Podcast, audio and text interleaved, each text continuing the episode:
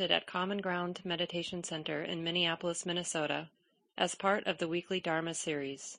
The speaker is Mark Nunberg, guiding teacher at Common Ground.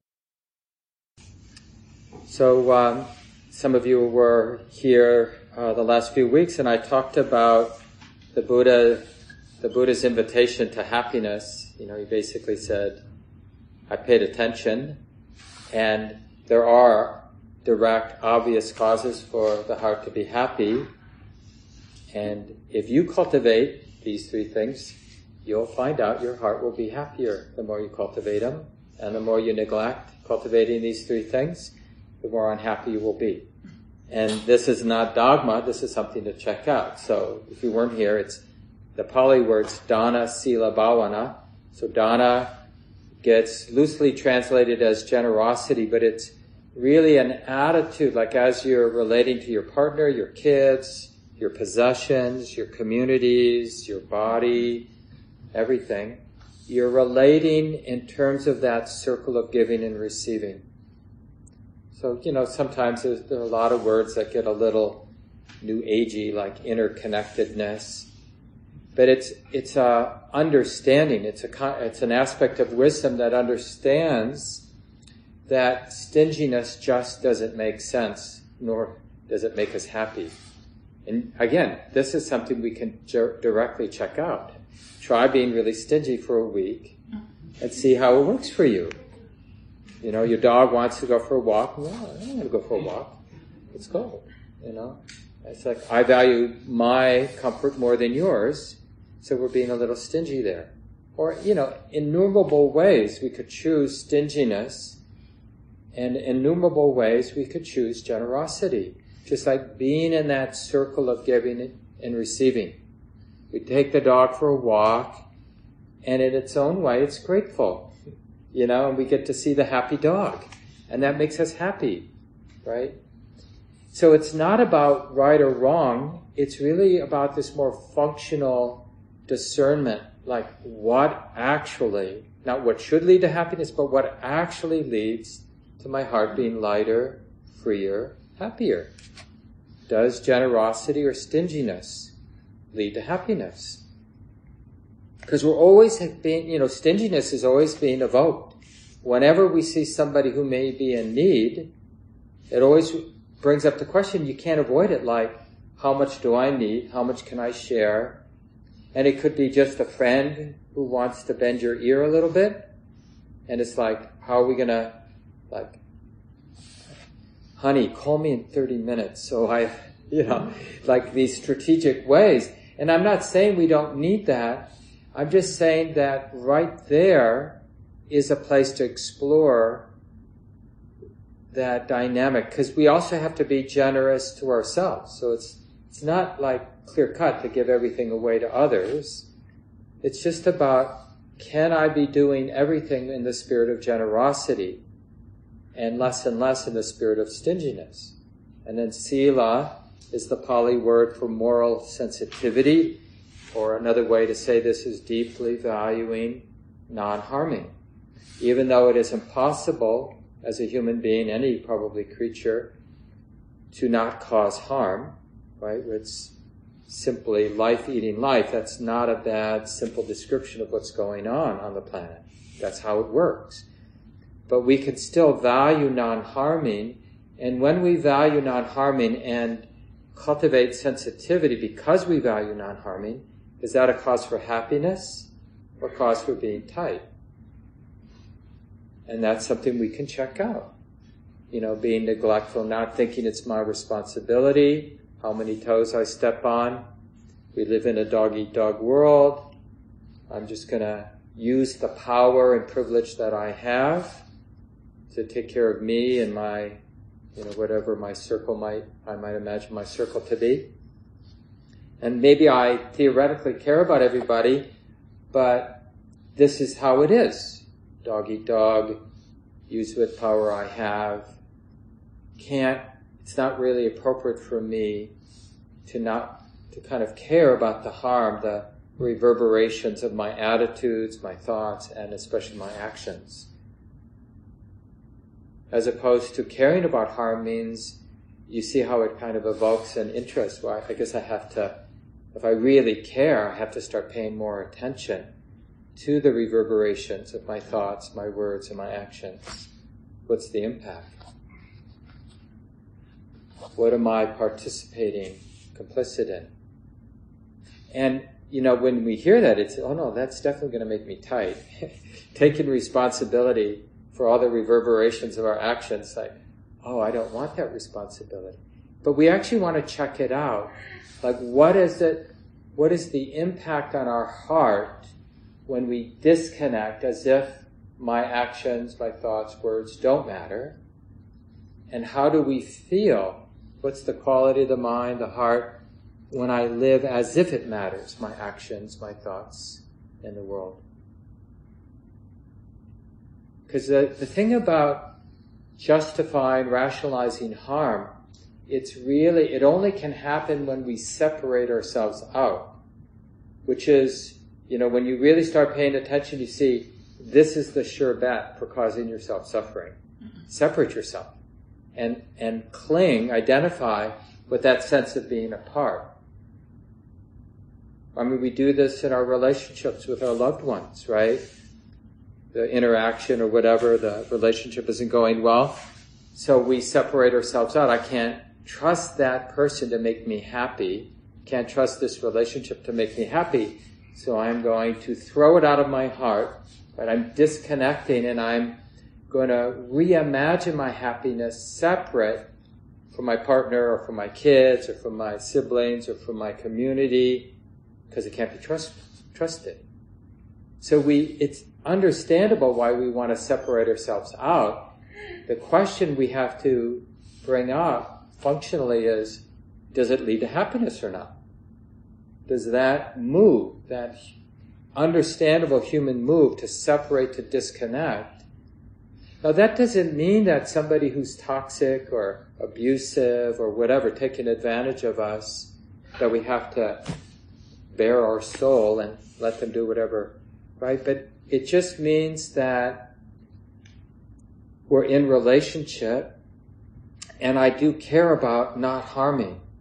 So I may have to separate physically, like not be around you, but I don't have to throw you out of my heart. I know you're there and I have a sense, you know, like me, you're a suffering human being.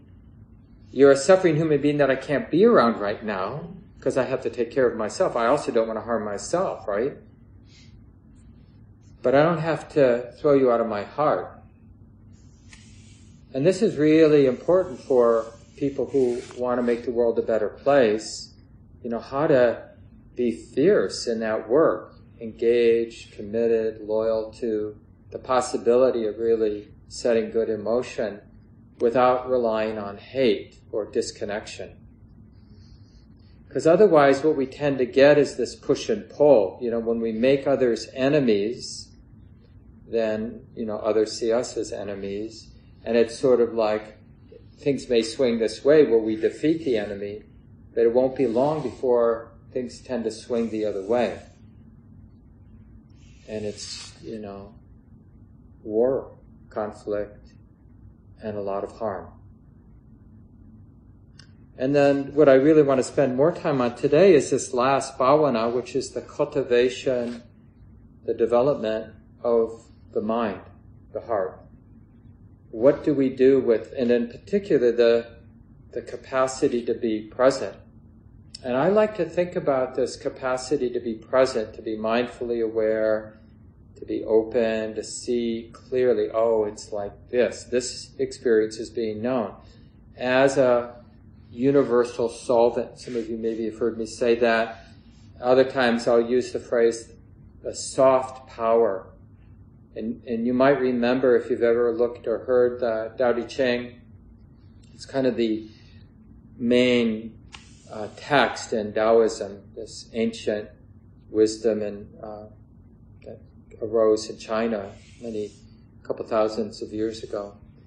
And uh, the one line that I like, I mean, there's many kind of interesting, deep wisdom in, in those teachings, but the, how water is such a powerful force, like carving out the Grand Canyon, if you happen to see that or see pictures of that. I mean, it's a mile down through rock. And water, which is fluid, and seemingly, I mean, I know you've seen raging rivers, but, you know, mostly we think of water as a pretty tepid, kindly force, right? But it has a real soft power. And awareness, this stable, non-judging, kind presence, it's like however entangled our psychological patterns are, you know, the wounds, whether they're ancestral wounds or wounds from this life, ways that our heart has been harmed and haven't been really able to feel into, address that wound, right? You just patch it up, try to keep it buried in some fashion because we haven't learned how to be with it. And what we can discover with practice, not immediately, but with practice, is that everything can be open to with awareness. Everything can be included. Even the sensations, the feelings, the thoughts that we're pretty sure are not safe to allow into the light of awareness, we'll find, like the deepest sadness, as an example, or the deepest rage, or the deepest lust, or the most compelling oh poor me story that we might have. It's not fair. And we might think that receiving, feeling, opening, allowing, that is some kind of disservice.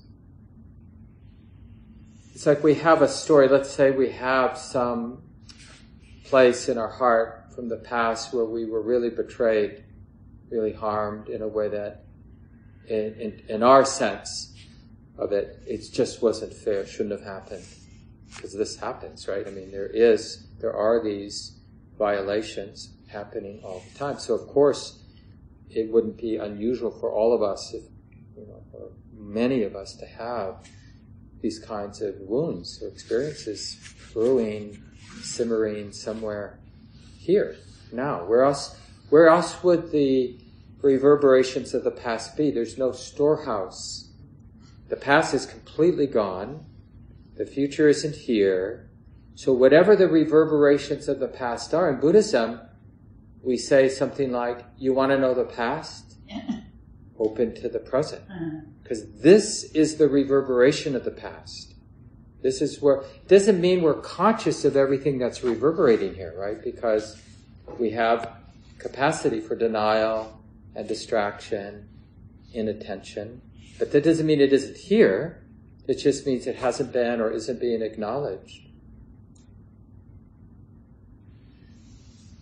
So this is uh, the inspiration for cultivating mindful awareness. It's like how it's it's a long-term process of realizing that all healing liberating healing, releasing, awakening, spiritual realization depends on being able to meet what's here and now fully, without distraction, without denial, without hardness, right?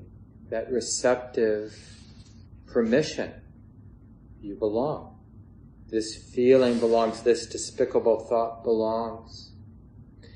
And we don't have to, we, any identification or any attempt to manage what's arising is, turns out to be resistance. Sometimes even something that initially is skillful like honey, you know, talking to ourselves, honey, you can open. You can feel this. Can this be? At some point that even becomes a subtle act of separation, like, I don't even need to tell myself to open. At this point, you know, the practice is subtle enough that I don't even need that Dharma coach sort of inserting itself, saying, honey, it's okay to open. like sometimes in our practice it's really confusing, like what's moving. And the Dharma coach will want to kind of like straighten up the room. but the deeper, more subtle wisdom, quietly, without even words, understands this isn't a problem that things are so murky, so unclear, right? There can be clarity that things are very unclear right now, very ambiguous, undefined. Maybe it's okay. Maybe whatever it is that's moving will keep moving. And the mind doesn't even have to impose the idea, oh, this experience should be clearer. I should know what this is about. But we're feeling something, whatever we're feeling, murky or upsetting or deeply sad. So, all that being said, interestingly, one of the ways that really stabilizes present moment awareness is knowing that we can always turn away from experience that seems hard to be with. And the only way we develop that confidence that I can turn away is sometimes turning away. So it's interesting, and, and I really invite you to check this out. Like when there's something really upsetting you and your mind, you notice your mind wanting to keep returning to it and obsess about it. Some, often it's like a difficult relationship. You need to say something to somebody or somebody said something to you and it has triggered a lot and now you need to figure out what to do about what's been triggered in your own body and mind. And, uh, sometimes it's really useful to uh, let that, you know, just relax and let it unpack itself, let it reveal itself. But sometimes it's really potent to say, yeah, this is really ripe and alive for me right now. And I'm going to bring my attention here. I'm going to go take a walk. I'm going to go knit. I'm going to talk to a friend about something completely different. But it's not like we're saying no to whatever that difficult experience that's there brewing. It's just saying, not now. You get to be in the periphery. I'm, I'm not shutting you down, but I'm, I'm turning my attention to this, whatever that is. Because you see, it, it's, uh, it requires a kind of wisdom that understands as unworkable and painful and hard to be with as this is, there's some thread of wisdom that understands it's not so personal that I can't turn away from it. And the kind of silly example I always give, you know, if we're being hunted by a predator, you know, the back in the day when there were saber-toothed tigers around and I mean, even today, in, in some parts of the world, tigers will eat people. Um, but to, and knowing that the tiger is in the vicinity, has our scent, knows that we're here, right? Knows that we're delectable. and yet, turning our attention, like we could spend all of our psychic energy trying to be safe from the tiger. But we could also brush our teeth, you know, we could also straighten up the room, watch a funny show. And that's a, that really requires a different attitude about being hunted by a tiger. When we're willing to take our attention off of survival and trying to be safe. And basically, well, you get to belong. This thing that I haven't worked out yet, you know, this problem with this other person or this saber-toothed tiger who has my scent and is looking for a meal, I know you're there. My own death is there. Our exposure to Alzheimer's and, you know, any kind of. See, I have a little now. I can't. What's the wider word for uh, when you lose your mental capacities as you grow old? Dementia. Thank you. Yeah. Like all the different varieties of dementia, and let alone incontinence and everything else that happens to bodies as they age. And uh, those are all hunting us. And sorry if you if you've recently had a good denial going. now you're reminded. Just like we could be reminded that as stable as our partnerships might feel or our relationships with our children might be right now, it probably won't always be that way. Right? And they may not even be that way now, even though you imagine that the relationship's going pretty well. The other person might have a different idea. And you may not know it. Right? So that, all that uncertainty and vulnerability, those are the tigers that are always there. And the dance and practice, like what we do with the stability, continuity of present moment awareness is we sometimes turn toward what we don't want to turn toward, and sometimes we turn away. And it's not just with the painful and afflictive emotions, but even the really pleasant, happy experiences that we have interestingly, it can be really hard. It's not hard to be happy, but surprisingly, it's hard to acknowledge, to feel the happiness, the joy, whatever that positive emotion might be when it's there. Like to be mindfully aware of it. And, and all it does is amplify the happiness.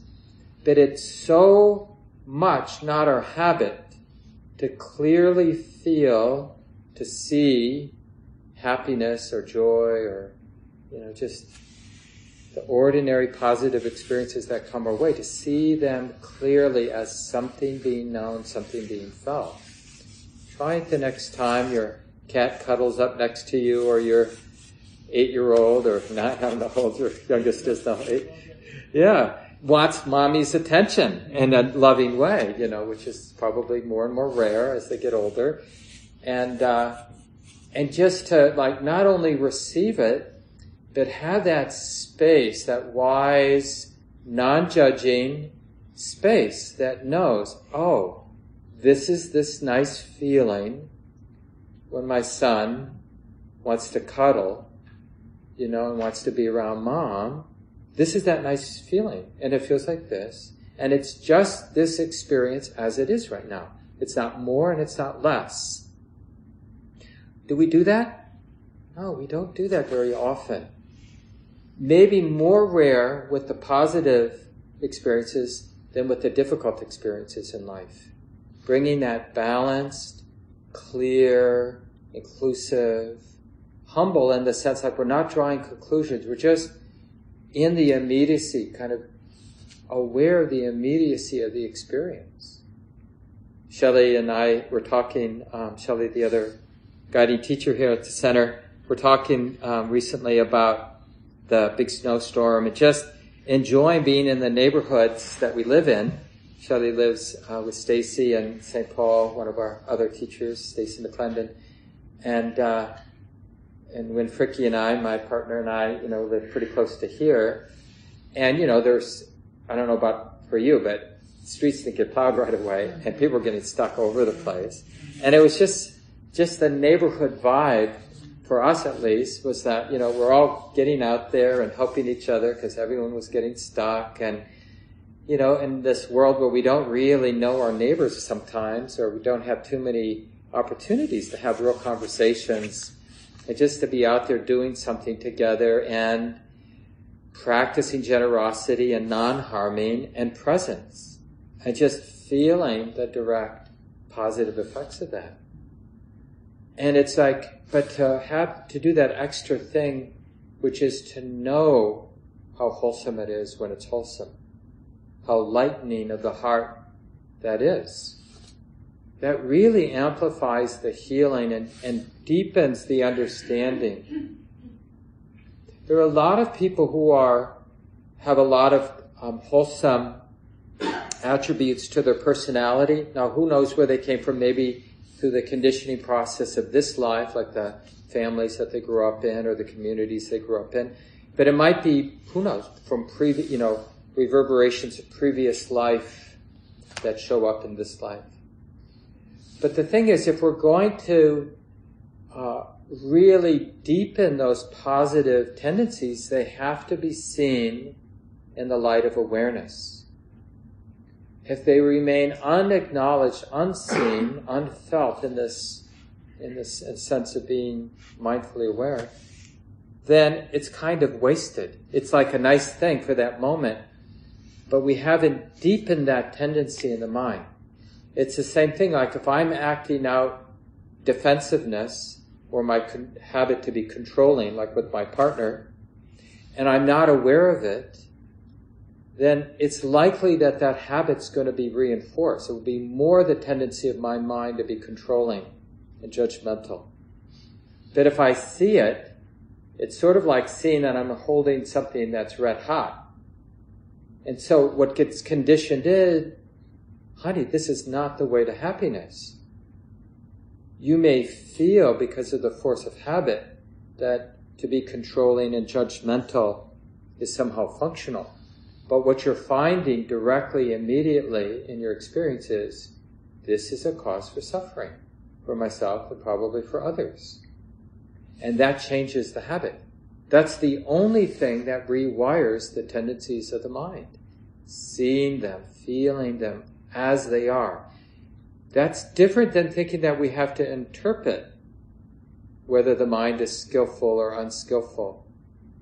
Interestingly, in Buddhism, you know, in the Buddhist teachings, morality, like understanding what's skillful and unskillful, that's something that's discerned directly through paying attention and feeling. So, if you want to know, is what I'm doing skillful or not? I mean, you can ask a friend, they might have some intuition, but what we really want to develop is a, a way of directly answering that question by sensing what is the quality of the heart, the underlying intention or motivation, which is a, can be felt. And when that motivation is operating, when that intention, like the intention to harm, or the intention to take care of ourselves or others, when that motivation intention is operating, what's the reverberation? In Buddhism, we call this hiri ottappa, that wholesome regret, wholesome concern. You know, in, in the West, we often would refer to this as conscience. But it has, it's not just kind of a thought, it, it has a visceral, energetic, alive quality. It's something, it's part of our experience, but we have to learn to discern it. And it's what, it's like the not knowing how to attune to Hiri to the capacity we have to be concerned, to have regret, right? To know the difference between right and wrong, you know, what we were supposed to learn in kindergarten or around that age. It's just a matter of sensing, like being intimate. Well, what does it feel like when I yell at this person or when I close down? And I notice, I mean, this is, we learn so much when we start paying attention, like, I mean, it's such, I think, in my particular, you know, white culture, straight culture, that I was raised to be, you know, closing down, like I'm talking about my personal relationship with my partner, you know, closing down, it's, it's so easy for my mind on the surface to rationalize why I'm closing down. But when I actually feel into what that is, it's kind of like, I mean, I, I see so much. Part of it is like a little gotcha, like, oh, if you're not going to be the way I want you to be, then I'm out of here, you know. So that, that kind of, sort of like a four-year-old, I'm going to hold my breath, you know sort of, I'm going to refrain from being in relationship with you. You know, I'm just going to be this simmering, quiet, closed down person. You know, as a way of punishing the other person. And when you see that, you realize one, it's a very uncomfortable place to be. And two, I'm causing harm. I'm intending to cause harm, right?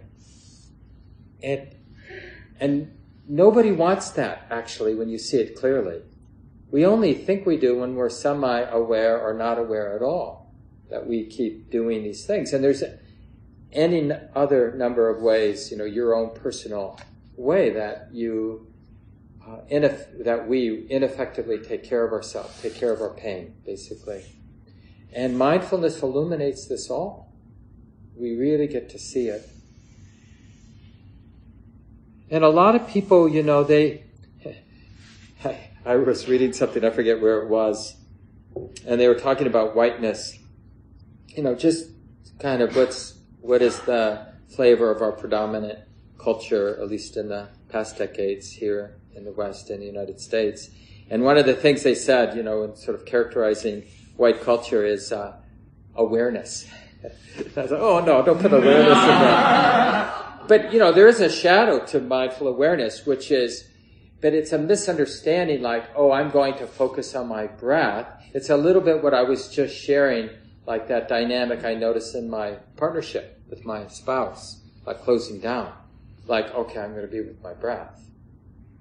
But awareness is really an inclusive opening to everything that's moving here and now, and especially emphasizing what's subtle, what is otherwise not going to be felt and seen. Because in our business of, you know, Buddhist awareness practice, subtle is more significant than gross, which is why there's a real emphasis on concentration, not as an escape from the messiness or from engagement, but actually as a support to be with the world because that stability, that, that calm, tranquility gives us, allows us to bring more sensitivity, this breath of awareness into our relationships, into our experiences as a human being. And we live in a relational world, if you haven't noticed. and there's really no way around it. It's like, even when we're using different habits of closing down, that's just our particular ineffective way of relating right? It's not like you get, there's any way out of being in this relational world. It's really the sort of the essence of the world, the existence that we have. We share, the, we're all the same soup, little bits in the same soup, affecting the taste of the soup. And if you're one of the spicy bits in the soup, you might be imagining that somehow you're independent and separate from the soup. That's, you know, that's the spicy bit you get to be, if that's what you choose to be in the soup. You know, this diluted little bit of the soup that thinks it's somehow not in the soup. But it's, uh, you know, the, the question to ask is how's that working for us, you know, when we're not wanting to be apart, thinking that that's a possibility. And that's, again, it, it kind of can go to the misinterpretation of some of the forms in Buddhist practice, like going on retreat or sitting silently for 45 minutes in the morning or coming to a Buddhist center and practicing. And just, oh, they're just, they can't deal with life. You know, they need an escape.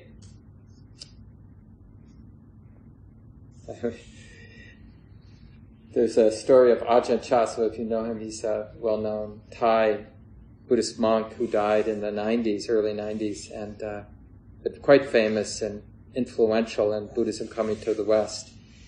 And uh, he once visited IMS, this place where I teach, and I've done a lot of practice in Massachusetts, one of our grandmother institutions, Insight Meditation Society it's, is its name. And uh, I forget what it was, maybe mid 80s, he visited uh, IMS, and they were doing this sort of Burmese style of Buddhist practice where you move slowly uh, throughout the day. You know, you're sitting, but when you're doing your walking or even going to the dining hall or going back to your bedroom, you just move slowly and you're mentally noting whatever the mind is knowing and whatever the body's doing. So if you're turning on a light switch, you would notice the reaching, reaching, reaching. You'd slow it down so you'd be better able to notice every aspect of your present moment experience.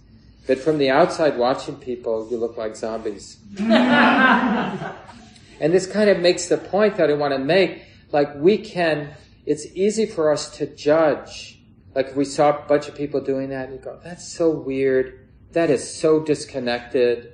There are people starving. There are people being mistreated. there's all kinds of injustice, and you're walking around this tranquil little property like zombies, noticing, reaching, reaching, reaching, stepping, stepping, stepping, breathing in, breathing out, thinking is being known. You know, that is the most neurotic escape.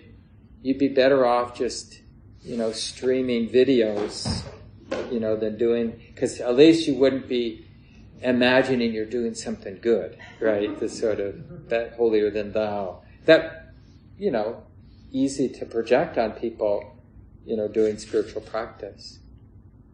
But the thing about, you know, even that style of practice, which may not be your cup of tea, but any effective awareness practice is there's a real unavoidable effect, which is you end up being more sensitive. So when you go back into relationship and back into the duties and responsibilities and having to earn a living and having to interact with a parent or whatever it might be, it's like you feel everything. You see everything. That, I mean, not everything, but you're in that direction. It isn't easy for things to remain buried. And even just being in the soup, it's not like, it's like that boundary of that idea of being apart. No, no, you're feeling the whole soup. And like the whole soup, there's a lot of pain in our soup. And a lot of denial. And a lot of acting out. And why wouldn't we feel that? You know, it doesn't matter where you live and how insular. It's like we're not actually separate in the way that we're. I mean, even modern physics tells us this. If you haven't looked at some of the more recent insights and in sort of our physical understanding of the universe. You know, just this idea of location is just a concept, distance. And this isn't theoretical, it isn't something that actually is not helpful to think about, but it's something we can directly sense when we're valuing presence. We feel everything. That's why it's a real minor miracle when we have an interaction with someone, we're actually present. All of a sudden, you know, it's just our neighbor, but it's like a sacred moment. I, uh, in the handout that I put on chat, and it's always, this document is always at the calendar event for this 1030 group. So if you go to the public calendar and you look for the 1030 Sunday group, you'll see the link for the Google Doc. And I always have articles there. And one of the articles was by this person, uh, Sarah Doering.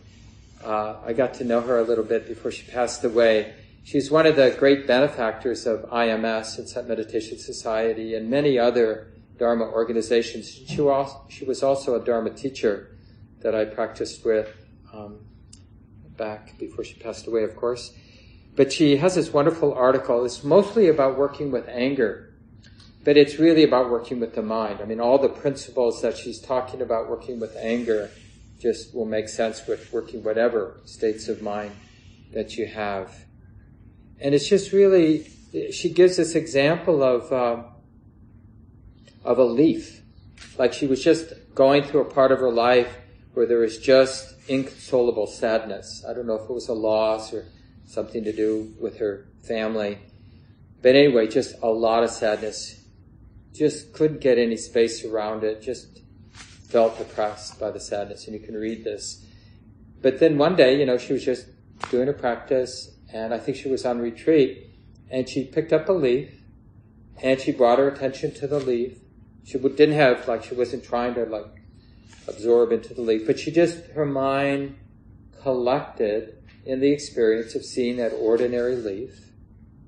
And then, this is that breath of awareness, she realized that as at the time, in those moments of being present with the leaf, her heart wasn't being weighed down by sadness.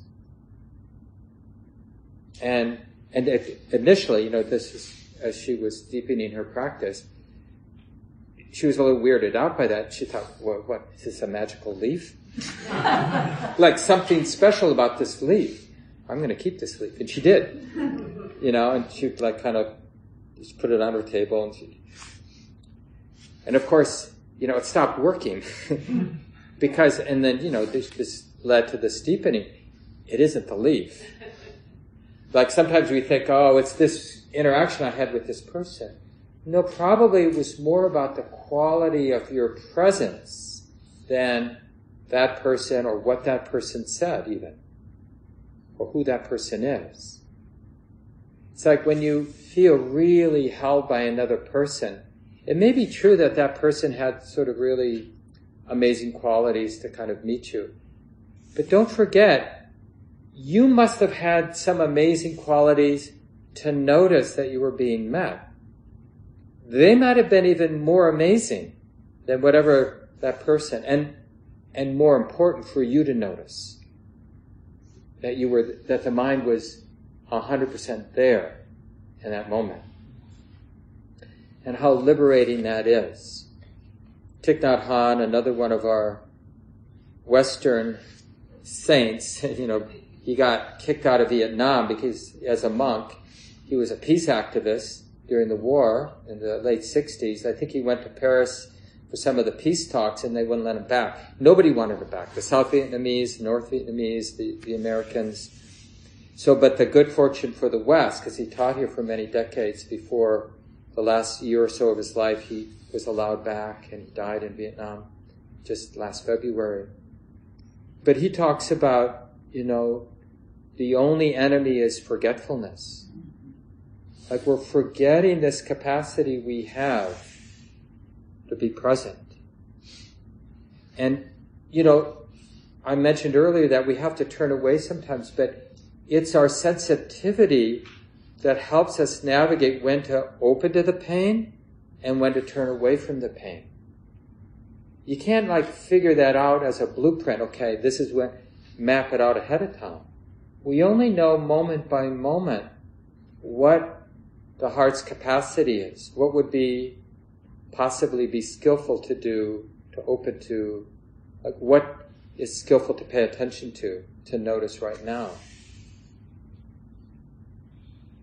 So I'll, I'll come back to this topic next week, just noticing this liberating capacity of awareness, the soft power. But I really encourage you just in ordinary moments, even when you, your initial thought may be, I don't really know what awareness is. I'm not sure what the Buddha's talking about. That's okay. It's here and now, so you can start there. right? Like, what might the word awareness be pointing to? Because I know it's here and now. You know, what does it mean to be awake in that way that's inclusive and fundamentally wholesome, onward leading? meaning it's never the cause for suffering. That doesn't mean that mindfulness doesn't expose us, but the exposure means I don't have to do the stressful dance of denial and distraction. So we'll come back to it next week. Let's just take a moment, let go of the words. Just enough time to take a breath or two together.